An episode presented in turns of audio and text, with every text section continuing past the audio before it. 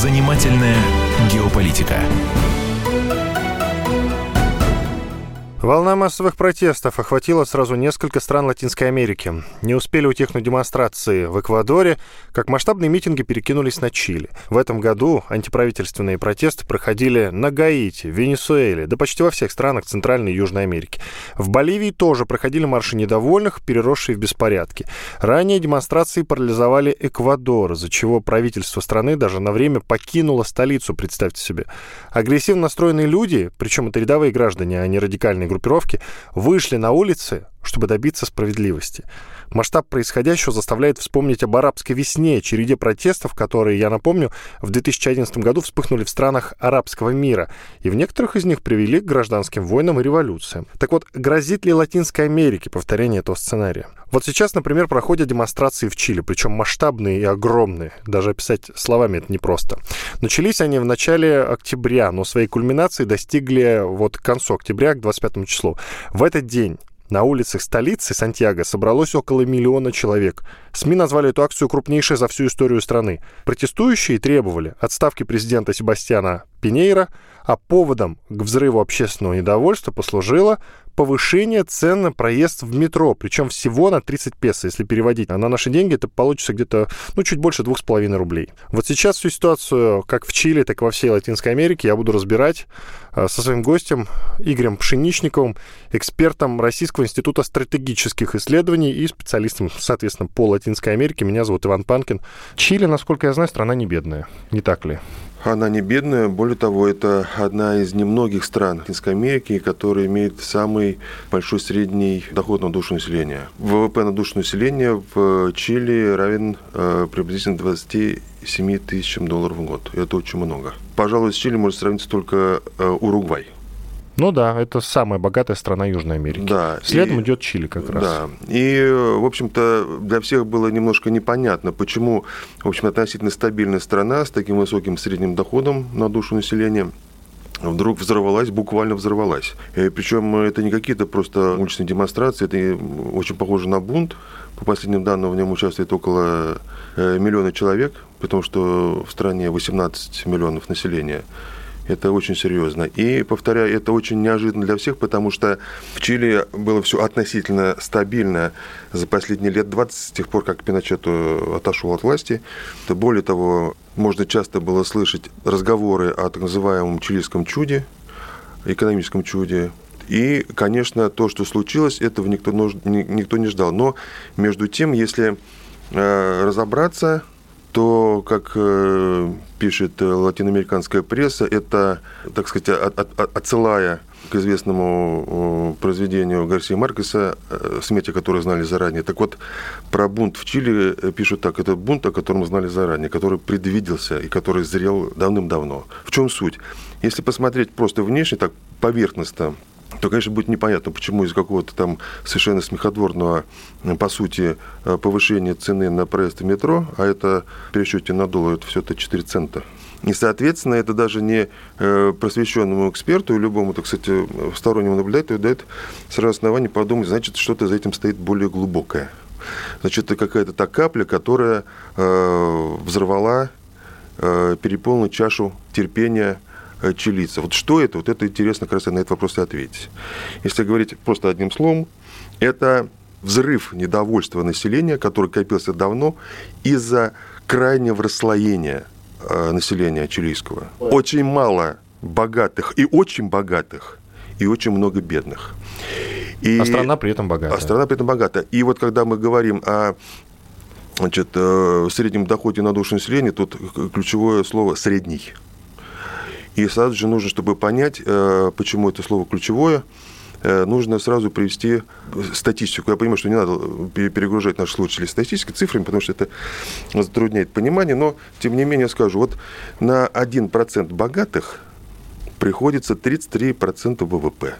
Это значит, что а, практически выражается в том, что а, половина населения страны просто а, находится за чертой бедности. При этом, что другая знач... незначительная часть очень богатая. А, возникает вопрос, а в чем причина-то?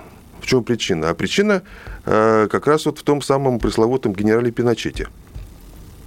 Все это тянется еще с 80-х годов, с того самого момента, когда Пиночет, правление Пиночета было, так сказать, своей кульминацией, но когда еще не, не дошло время референдума 1988 года, где большинство чилийцев сказали нет э, диктатуре, и после чего Пиночет был вынужден объявить э, президентские выборы, на которых победил э, гражданский кандидат, и с 90-го года значит, правление в Чили изменилось. На гражданский вот страна пошла по пути демократизации. Но до этого, до этого Пиночет ввел и укрепил, я так сказал, укоренил такую систему экономического развития в стране, которая дала вот эти вот всходы сейчас.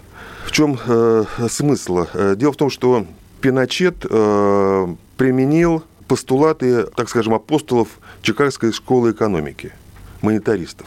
И главным советником Пиночета в этом деле был э, небезызвестный Фридман, советник и президента Рейгана, э, человек, который известный экономист, даже в свое время получивший Нобелевскую премию, который превозносил свободный рынок полную дерегуляцию экономики и минимальное, если вообще не отсутствие государственного вмешательства в экономические процессы. К чему это привело? Это привело к тому, что э, Чили стала одной из тех немногих стран, где э, процент приватизации э, настолько велик, что там нет практически государственных предприятий, все частное. Логику рынка применили прежде всего к системе социального обеспечения. Это образование, медицина, страховка и так далее. Ну, капитализм во всей красе. Э, не просто капитализм, а такой, я бы сказал, знаете, такой э, вычурный... Ультракапитализм. Да, ультра, ультракапитализм, да. Может быть, я думаю, что ну, в Латинской Америке точно не найдешь такой страны, как Чили, где бы было настолько велик процент значит, победы Э, либеральной логики. Вся система, она просто узаконила расслоение общества.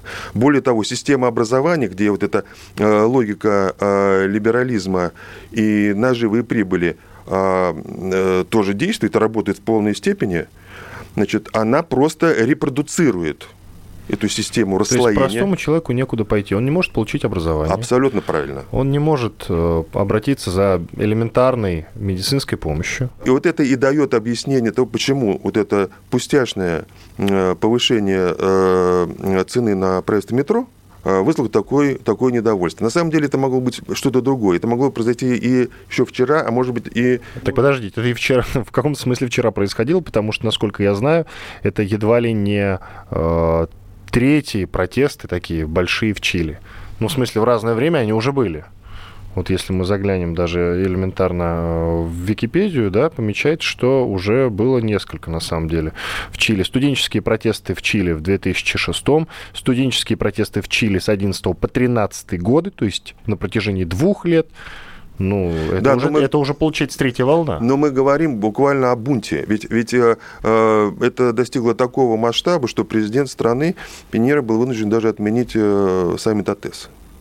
Да, я а, знаю. Да. Более того, там, насколько я знаю, уже отправлено в отставку правительства. Да. Но, кстати, мы сейчас об этом тоже поговорим. Но я хочу что сказать по поводу, например, отмены саммита ТЭС. Любое э, государство, которое получает право и привилегию проводить такие форумы, оно использует их для, прежде всего для пропаганды достижений государства, вообще для позиционирования страны. Если я был на таком вот форуме э, в свое время в Мексике, я просто видел, как это все выглядит. На самом деле это э, отличная площадка для продвижения себя любимых э, на международной арене. АТЭС – это Азиатско-Тихоокеанское экономическое сотрудничество. Совершенно правильно, да. Что бы показал сейчас Пиньера иностранным гостям? А там даже по городу прогуляться нельзя, по столице, по Сантьяго, насколько он, я понимаю. Он показал бы разбитую столицу, наверняка бы эти студенты и рабочие, которые выходят на улицы, они бы это использовали э, в своих целях.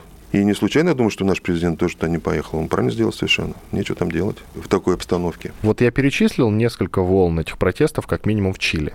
Я напомню нашим слушателям, что мы не конкретно не только про Чили говорим. По всей Южной Америке, по всему миру пылают протесты. Мы чуть позже, у нас еще впереди много времени, будем это, об этом говорить и это разбирать. А, что касается Чили, протесты называются, вот которые проходят там с 2006 года, называются студенческими. То есть получается, что вроде как вы говорите, что учиться можно только за деньги, значит, протестуют кто? Богатые студенты, богатые нет, молодые нет, люди. Нет, богат... понимаете, в чем дело? Э, речь идет и о школьниках тоже. Речь идет о тех, кто не имеет э, на самом деле доступа к образованию. Ведь э, я, не, я, я придрался к тому, что называются студентами, студенческие протесты. Нет, это не, не, это не совсем правильно. Это правильно назвать молодежные протесты. То есть, молодежные. да, молодежные протесты выходят э, на улицы молодежь, которая не видит для себя перспектив этой стране. Те, которые имеют доступ к высшему образованию и, и учатся в элитарных школах, они не участвуют в этих протестах. Они живут в отдельных районах привилегированных. Э, суть в том, что на протяжении всего времени правления Пиночета и после него он заложил эту основу.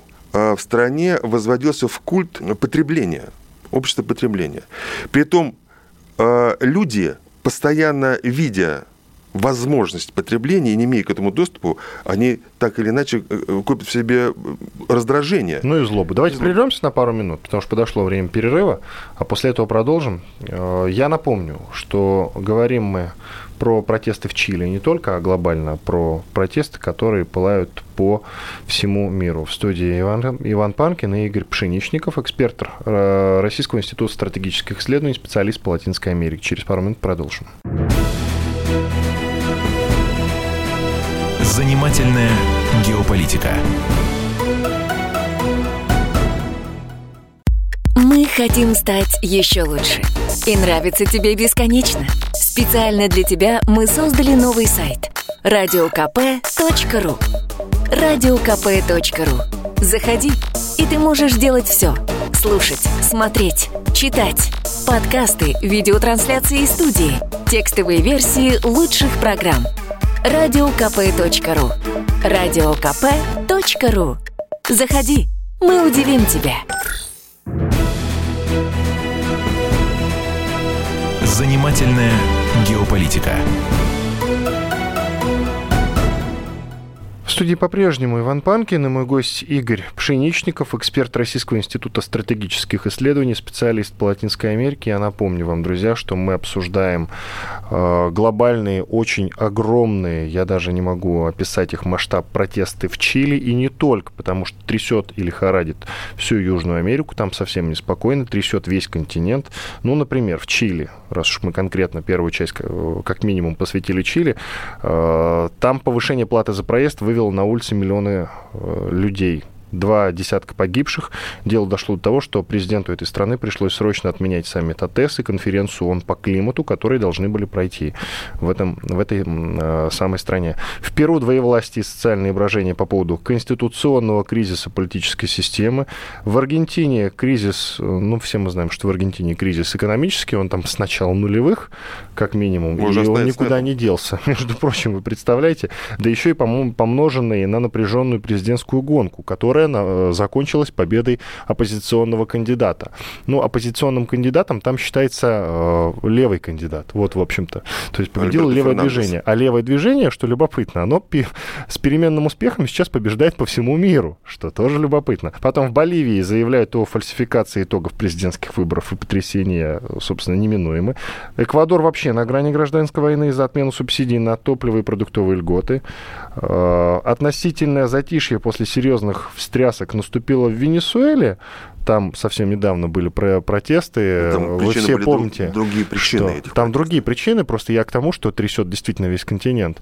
Там э, вы все помните, что внезапно президентом объявил себя человек по фамилии Гуайдо, называющийся оппозиционным кандидатом. Внезапно весь мир его признал, этого кандидата. Хотели э, стряхнуть Мадуро, но у них ничего не вышло. Да, мы можем остановиться на этом подробно, если хотите. Обязательно остановимся ближе к концу нашего разговора. Считается, что один Владимир Путин победил, победил весь мир, поддержав Мадуро. Это действительно смешно и забавно. Потом, очень большие проблемы в Уругвае. Это самая богатая страна в Южной Америке. Чили вторая насколько я понимаю, да? Бразилия, Колумбия, еще пару стран, они пока держатся, но и там происходят некоторые проблемы. Вот, собственно, я перечислил спектр. Давайте мы поговорим спектр сейчас потрясений. об Аргентине, потому что я не думаю, что э, Чили надо э, рассматривать в, в отрыве вообще, от, конечно, правильно сказали, абсолютно от всего континента. Надо понять, что это две разные страны, понятно. Все-таки разные. Да, да, разные страны, но культуры, культуры народов, конечно, очень похожи. Ну, Просто во многих там, насколько я помню, еще совсем недавно, ну, в 20 веке, Э, руководили диктаторы в этих странах, причем достаточно продолжительное да. количество времени. Да. Если у нас э, глобальная диктатура Это закончилась... Латинской Америки. Вот. Если у нас глобальная диктатура закончилась э, на Сталине, да, хотя потом, конечно, капиталистическая диктатура была, ну, кто-то ее таковой не считает, там, насколько я знаю, прям прямые диктаторы долгое время стояли да. у власти. Но вы знаете, я э, все же вернусь на пару э, шагов назад и э, хочу продолжить мысль о том, что надо рассмотреть, конечно, то, что делается в Аргентине и в Чили в связке, вообще в целом в Латинской Америке в нулевых годах э, э, э, практически во всех странах Латинской Америки к власти, у власти находились левые правительства. Классический пример это вот и та же президент Кишнер, который сейчас будет вице-президентом в Аргентине, и Лула да Силва, и потом Дилма Русеф в Бразилии, и Уго Чавес в Венесуэле и так далее. Но и Эва Моралес в Боливии. Но что мы сейчас наблюдаем, это снова некий крен Латинской Америки влево. И я а бы он даже уже там был, извините? Да, конечно. Вот про, про, я говорю, по нулевые годы. Да, а как же? Просто очень долго нам времени просто не хватит для того, чтобы подробно разобрать, чем занимался, например, Луда Силова, которого сейчас упекли в тюрьму, чтобы просто не дать ему снова переизбраться на пост президента. Что случилось э, в Аргентине? В Аргентине состоялись выборы президентские. Победил там как раз левый э, кандидат Альберто Фернандес. Э, которого называют пиранистом. Что пиранизм? Э, по имени президента Хуана Перона. Ну и, наверное, прежде всего по имени его э, жены Эвиты Перон, которая очень любима аргентинцами. Она очень рано умерла. Но за то недолгое время, когда она была супругой президента, она, может быть, даже больше влияла на политическую и социальную жизнь страны, чем сам президент. Она вела такую активную социальную деятельность, и что э, в политической жизни Латинской Америки укоренилось такое понятие, как пиранизм. Это, прежде всего, э, э, внимание к проблемам беднейших слоев населения социальная справедливость. И, собственно, под этим лозунгом сейчас победили пиранисты либерала Маурисио Макри. Что это может означать? Фактически левый протест в Чили, победа левых в, в Аргентине. Это может э, стать началом резкого поворота всей Латинской Америки влево. И не случайно э, президент Бразилии Жаил Болсонару, которого называют бразильским Трампом, который буквально преклоняется перед Чикагской школой экономики и хочет во всем копировать Соединенные Штаты и лично президента Трампа, так вот он буквально не, выраж... не вбирая выражений, поливал грязью еще до выборов аргентинских значит, а, кандидатов от пиранистов Фернандес и вице-президента, будущего вице-президента Кристину Киршнер. И всячески превозносил такого же, как он, либерала Маурисио Макри. Но к чему привел либеральный курс э, Маурисио Макри? Бедность бедность а, в Аргентине достигла, достигла крайних пределов. И вот этот будущий президент Фернандес незадолго до выборов говорил, что бедность – это главный позор Аргентины, когда половина э, половина детей, э, аргентинских детей в возрасте до 15 лет буквально голодает. 35% населения страны находится за пределами, за, за порогом бедности. И даже тот гигантский кредит, который, который американцы пролоббировали для Макри э, со стороны МФФ в размере 57 миллиардов долларов, он не помог стабилизировать экономику. Практически все эти деньги были брошены для того, на то, чтобы успокоить панику э, на э, финансовых рынках, которая возникла во время праймерс в августе этого года, когда вот этот же самый Фернандес победил. Крупные инвесторы запаниковали, пытались выводить свои значит, э, сбережения в доллар. Таким образом, получилась огромная нехватка валюты, курс песо резко упал. И несмотря на это, несмотря на то, что э, абсолютное большинство аргентинцев и потеряли, и, и без того, э, э обесценили без того свои скудные сбережения, они все равно проголосовали за левых. Потому что они никак не верили э, тому либеральному курсу, который Макри проводил, потому что количество бедных и голодающих в стране, в такой богатой тоже стране, как Аргентина, которая производит продовольствие на экспорт, оно росло, росло и росло. И то, что мы сейчас э, видим в Чили, это прелюдия того, что на будущих президентских выборах либералы, к которым точно относится нынешний президент э, э Чили, они потеряют власть. И совершенно очевидно, на будущих выборах в Бразилии, которые будут еще не скоро, потому что новый президент только год как у власти, даже меньше, скорее всего, тоже правые потеряют власть.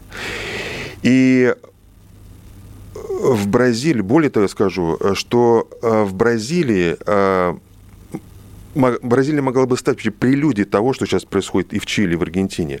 Но это не случилось, потому что э, кандидата в президенты от левых сил Лула де Силва, который дважды, раз был, два, дважды был президентом, его просто обвинили по недоказанному обвинению, вернее, обвинили в коррупции, не смогли это доказать, тем не менее упекли за решетку. Э, если мне память не изменяет, он должен 8 лет отсидеть. Соответственно, его э, выбили из президентской гонки, а он должен быть обязательно был бы избран, потому что это абсолютно харизматически. Такого не было. Пожалуй, в Латинской Америке есть два на памяти а, политических лидеров, которые обладают, обладают такими, э, такой харизмой. Это Фидель Кастро и Лула да Силва. Лула Силва победил бы обязательно, но он в тюрьме, потому он э, фактически э, Америка... и, и э, кто спровоцировал, это совершенно очевидно, что это американцы спровоцировали это обвинение. И таким образом провели в президентский дворец в Бразилии своего кандидата, который не случайно называется бразильским Трампом Жайро Болсонару. Кто поедет в Аргентину, в Бразилию, тот увидит жуткое расслоение общества. Он увидит шикарные лимузины, отличные, огороженные от э, другого мира небольшие районные Э, миллиардеров и нищие фавелы. А средний класс отсутствует? Средний класс отсутствует, да. Ну ладно, прервемся на пару минут. В третьей части обязательно продолжим. Еще есть о чем поговорить. Очень много интересных тем, потому что поветрие протестное, оно идет по всему миру. И 19 год я даже такого не припомню. Иван Панкин и мой гость Игорь Пшеничников, эксперт Российского института стратегических исследований, специалист по Латинской Америке. Оставайтесь с нами. Занимательная геополитика. Лучше и сто раз услышать, и сто раз увидеть. Наш эфир на YouTube-канале «Радио Комсомольская правда».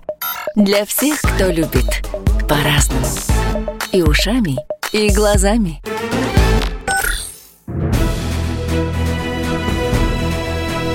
Занимательная геополитика.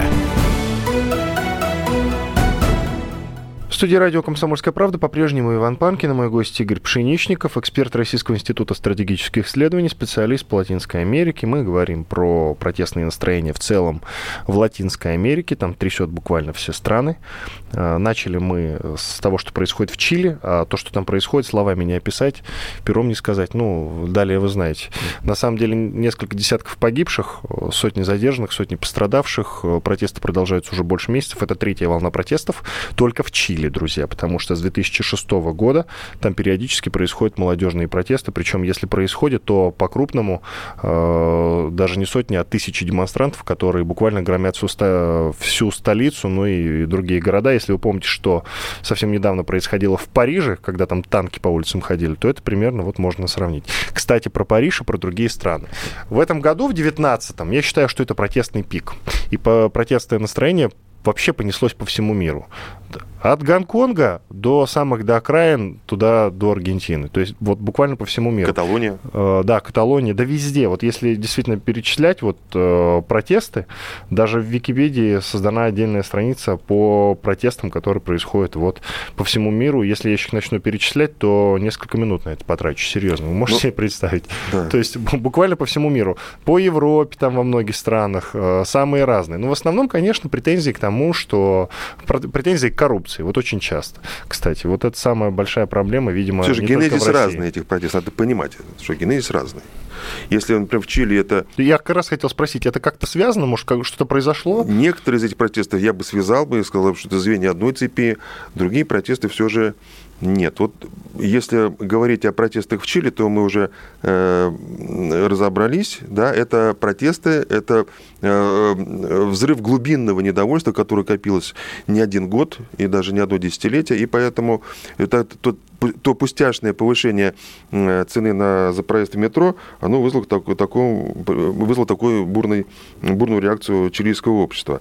А, то, что мы видим например, в Венесуэле, это протесты другого рода.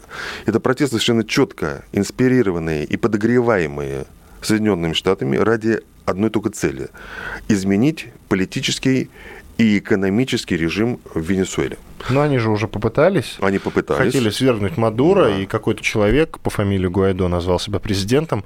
Очень много европейских стран, вообще западный мир его активно поддержал и признал президентом, но в итоге дальше это но, не вы знаете, получился пошло. пшик, как, как пишут в русских сказках. Кто такой Гуайдо? Человек, э, звать его никак, и есть он ничто. Э, никто его не знал. Человек молодой, но амбициозный. И это, это, собственно, и сыграло в пользу того, что американцы выиграли, выбрали некой марионеткой, которую очень легко управлять. Оказалось, что они ошиблись в том, что он отнюдь не харизматичный, не способен вести за собой население. Э, более того, окружение, вокруг, которое он вокруг себя собрал, оно еще оказалось таким жульковатым, вороватым. И это разнеслось быстро не только по прессе Лати... Э, Венесуэлы, но и во всей Латинской Америке. И американцы поняли, что они сделали ошибку. Потом появились какие-то значит, акции по отключению электричества, диверсия на, против системы энергоснабжения Венесуэлы. Но Гуайдо ушел в тень. И американцы перестали говорить о возможности вооруженного вторжения. Да, конечно, они отказались от идеи э, скинуть Мадуро с этими людьми, которые сейчас себя прогласили руководством Венесуэлы, они на них ставку делать не будут. Как будут развиваться события, время покажет. Конечно, главная здесь причина в том, что э, президент Трамп собирается снова в президенты, вот, и хочет второй раз занять кресло в Белом доме. Любой провал э, во внешней политике, ну и в частности такой авантюры, как вооруженное вторжение, а никто не гарантирует, что если бы американцы туда вторглись, то бы они бы э, свергли бы Мадуро. И вообще неизвестно, чем это закончилось бы. То, что это закончилось большой бы кровью для всех, это точно. Но совсем не точно, что это бы закончилось победой американцев. Так вот, в преддверии выборов значит, в Штатах э, такую авантюру э, Трамп совершенно разумно решил не предпринимать. Какое влияние, вот если глобально задавать вопрос, какое влияние, ну раз уж мы говорим про американское влияние, какое влияние имеет э, Америка, США сейчас на те протесты, которые происходят по всей Южной Америке? Вот Но, мы с Чили начали. Да, очень хороший, очень хороший вопрос. Значит, я уже сказал, что генезис всех протестов, он разный. То, что происходит э, в Венесуэле, за этими ясно стоят Соединенные Штаты. Они даже этого не скрывают. То, что сейчас происходит но уже более-менее затихло, где-то полгода относительно спокойствия. Напомню о такой стране, как Никарагуа, где находится у власти президент Артега, человек, который... Это Латинская Америка, центральная Централь, Америка. Да, центральная часть Латинской Америки. Надо вспомнить, что американцы называли три тирании в Латинской Америке. Это Куба, Никарагуа и Венесуэла. Вот в Никарагуа президентом э, является э, Даниэль Артега, старый друг Советского Союза и теперь России. Надо вспомнить, что это тот самый э, лидер Сандинистской революции, который возглавлял революционное движение, которое привело к победе э, и свержению э, Самусы, Анастасию Самусы в 1979 году. Он был около 10 лет президентом Никарагуа, потом случились выборы, которые фактически стали первой цветной революцией мы сейчас, э, спустя 30 лет, можем говорить точно, что э, я, как человек, который работал в Никарагу в тот момент, могу вам свидетельствовать, уважаемые радиослушатели, то, что мы сейчас наблюдаем в разных странах, и то, что мы сейчас называем цветными революциями, вот тогда это случилось в Никарагуа, но это была одна из первых таких затей американцев. И, конечно, мы ее не распознали, потому что мы не видели, с чем можно было бы сравнить. А сейчас, по, ретроспективно, по прошествии уже многих лет, можем сказать, что то, что случилось в Никарагуа, когда победил президент Виолетта Чамура, ставленник американцев, вот там случилось то же самое, что сейчас американцы пытаются сделать э, в Венесуэле. Почему они вцепились э, в Венесуэлу? Потому что там нефти и много. Потому что там нефть. И ее второе... Там много. Да, ее там, там самые и... большие запасы нефти. Абсолютно правильно. Но есть и второй момент, политический. Венесуэла – это э, экономическая подушка, подпорка, помощь Кубы. А Куба, по образному выражению Фиделя Кастро, кость в горле американского империализма. Куба – это образец неповиновения Латинской Америки своему э, хозяину, Соединенным Штатам. Ведь Куба нарушила, разрушила доктрину Монро. Она показала, что можно жить вне зависимости от того, что повелевает северный хозяин. И если бы не было Кубы, не было и ни Сантинистской Никарагу, не было ни Уга Чавеса, не было никаких левых правительств в Латинской Америке, которые случились потом. Возьму на себя смелость утверждать, что главная цель американцев, которые атакуют Венесуэлу, не Венесуэла. Это промежуточный этап. Главная цель – уничтожение Кубы. И что сейчас они сделают, делают, американцы? Они блокируют поставку венесуэльской нефти на, э, на Кубу пытаются провоцировать социальное недовольство на Кубе. Не случайно кубинское руководство сейчас приняло целую серию мер экстраординарного характера, каких страна не принимала, пожалуй, с самого момента победы кубинской революции. Да, на Кубе очень сейчас сложно. Экономически сложно. Но прежде всего потому, что Кубу пытаются удушить американцы. И это надо понимать. В этой э, цепочке есть третье, как бы не очень значимое для э, американцев звено, но тем не менее очень болезненное. Для них это уже упомянуто нами Никарагуа. Если вдруг им удастся э, уничтожить режим Мадура, то следующим на очереди будет Артега. И то, что э, Никарагуа переживала массовые бурные протесты э, э, населения в прошлом году, это все звенья одной цепи уничтожения так называемых э, по выражению американцев, трех тираний в Латинской Америке. Мы не можем этот разговор, в этом разговоре обойти то, что происходило в России этим летом. Это московское дело. А, и мусорный кризис в том числе. Протесты пронеслись и проносятся по всему миру. В 2019 году вообще пик протестного настроения по всему миру, вот он докатился до России. Собственно, у меня вопрос, а вот о схожести менталитетов, вот сейчас, так как весь э, континент пылает, э, Латинской Америки, ну, пылает громко сказано, но, в принципе... Бурлит, трясет, бурлит, да, это правильно. Е- можно ли как-то вообще сравнивать, какую-то параллель проводить с нами? Ну, вы знаете, я бы не стал бы сравнивать. Во-первых, они очень далеко. Природа этих значит, выступлений э, совершенно разная. Но везде в основе всего лежит несправедливость. Разве нет? Я бы сказал следующее. А, любое государство, для любого государства очень опасны уличные выступления. И неважно, чем бы они, бы, э, чем они вызваны. Почему? Потому что это некая материя, которая может развиваться вдруг самостоятельно. И укротить ее очень сложно. И к чему приведет э, сегодняшнее, например, э, выступление молодежи э, в Сантьяго де Чили? Очень трудно сказать. Возможно, вся Латинская Америка взорвется из-за этого. Мы уже говорили об этом в первой части программы. Если протесты в Латинской Америке сейчас продолжатся, то что ждет Латинскую Америку? Есть такое слово просто грозное – раскол. Вы Можно знаете, ли его применить? Вы знаете, что э, то, что сейчас принимает э, правительство президента Пиньеры, это, это не, не просто... Это Чили. Это Чили, да. Это не просто, так сказать, припарки мертвым. Это вообще это ничто. Они вводят осадное положение в Сантьяго, значит, э, воли министров и так далее. На самом деле надо в корне менять значит, схему развития, экономического развития страны. То, что а, натворила Чикагская школа экономики в в Чили, да, конечно, э, бизнес развивается классно, э, он приносит доходы, но если социальная система при социальной системе абсолютное большинство населения страдает, и попраны элементарные нормы справедливости, то такую систему надо менять, мне думается. Иван Панкин и Игорь Пшеничников, эксперт Российского института стратегических исследований, специалист по Латинской Америке. Спасибо, до свидания. Занимательная геополитика.